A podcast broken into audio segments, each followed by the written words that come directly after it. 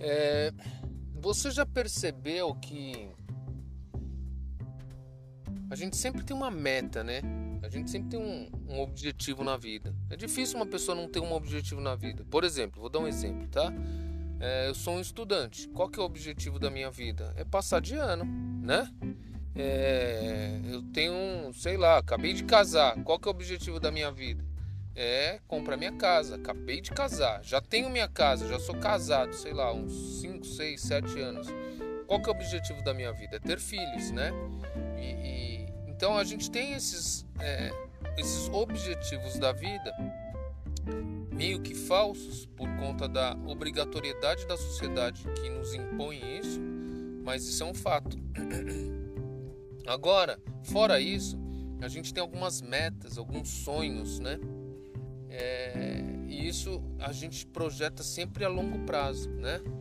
A, a, sei lá, quando eu receber minha promoção, eu vou trocar de casa, vou viajar, ou então, sei lá, alguma coisa muito a longo prazo.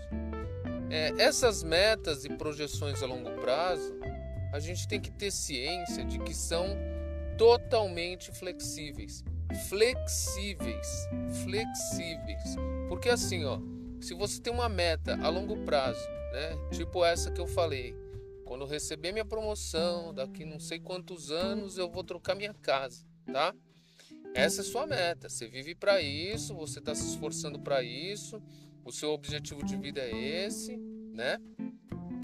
Só que, sei lá, a projeção é para 10 anos. Só que em 5 anos a sua meta já não é mais essa.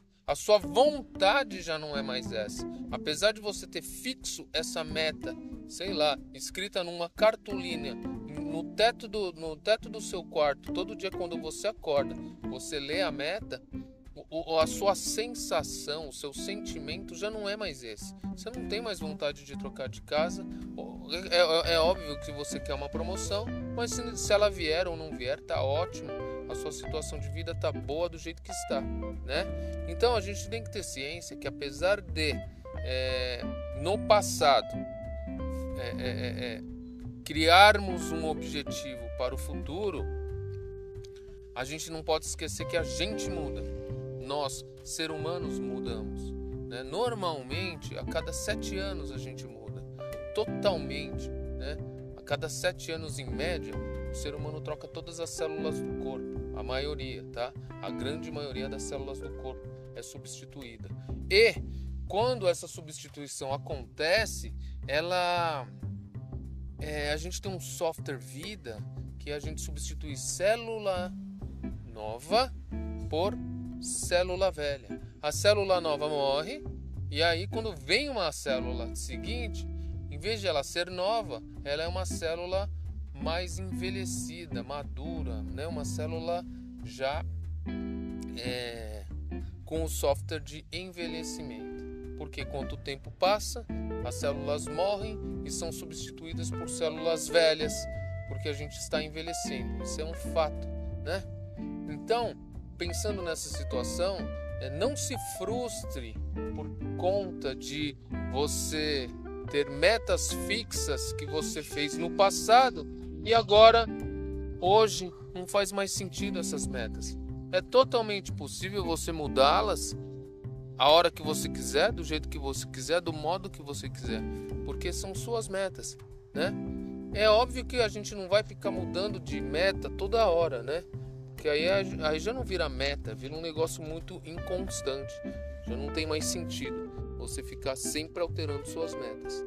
É sempre bom ter uma meta fixa, mas não esquecer que a gente muda antes das metas.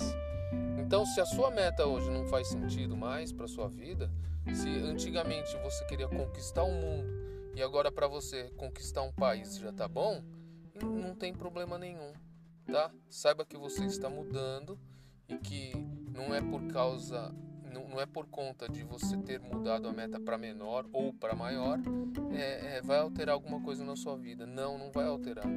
Isso é um motivo para você continuar fazendo o que você se propõe a fazer, pois sem, sem um motivo a gente não tem o porquê, né? Sem um motivo a gente não tem o para quê. Então, sempre é bom termos um motivo. a longo prazo, a médio prazo e a curto prazo. Mas tendo sempre a consciência de que nós estamos mudando, nós estamos mudando através desse nosso software vida. A gente está envelhecendo, a gente está indo, a gente está indo para o descanso, a gente está indo para o check-out da vida. E quando a gente se aproxima do check-out da vida, nossa vida fica menos exigente, né? A gente precisa de menos estímulos para continuar vivendo de um modo melhor, né? A gente fica, como eu sempre digo, a gente fica manso, a gente vai amansando as nossas necessidades. Então, o que no, o que no passado era uma coisa indispensável, o que no passado era uma coisa indispensável na nossa vida, agora no futuro já não faz mais questão nenhuma. Então é assim, tá bom? Um beijo, um abraço, até o próximo. Tchau, tchau.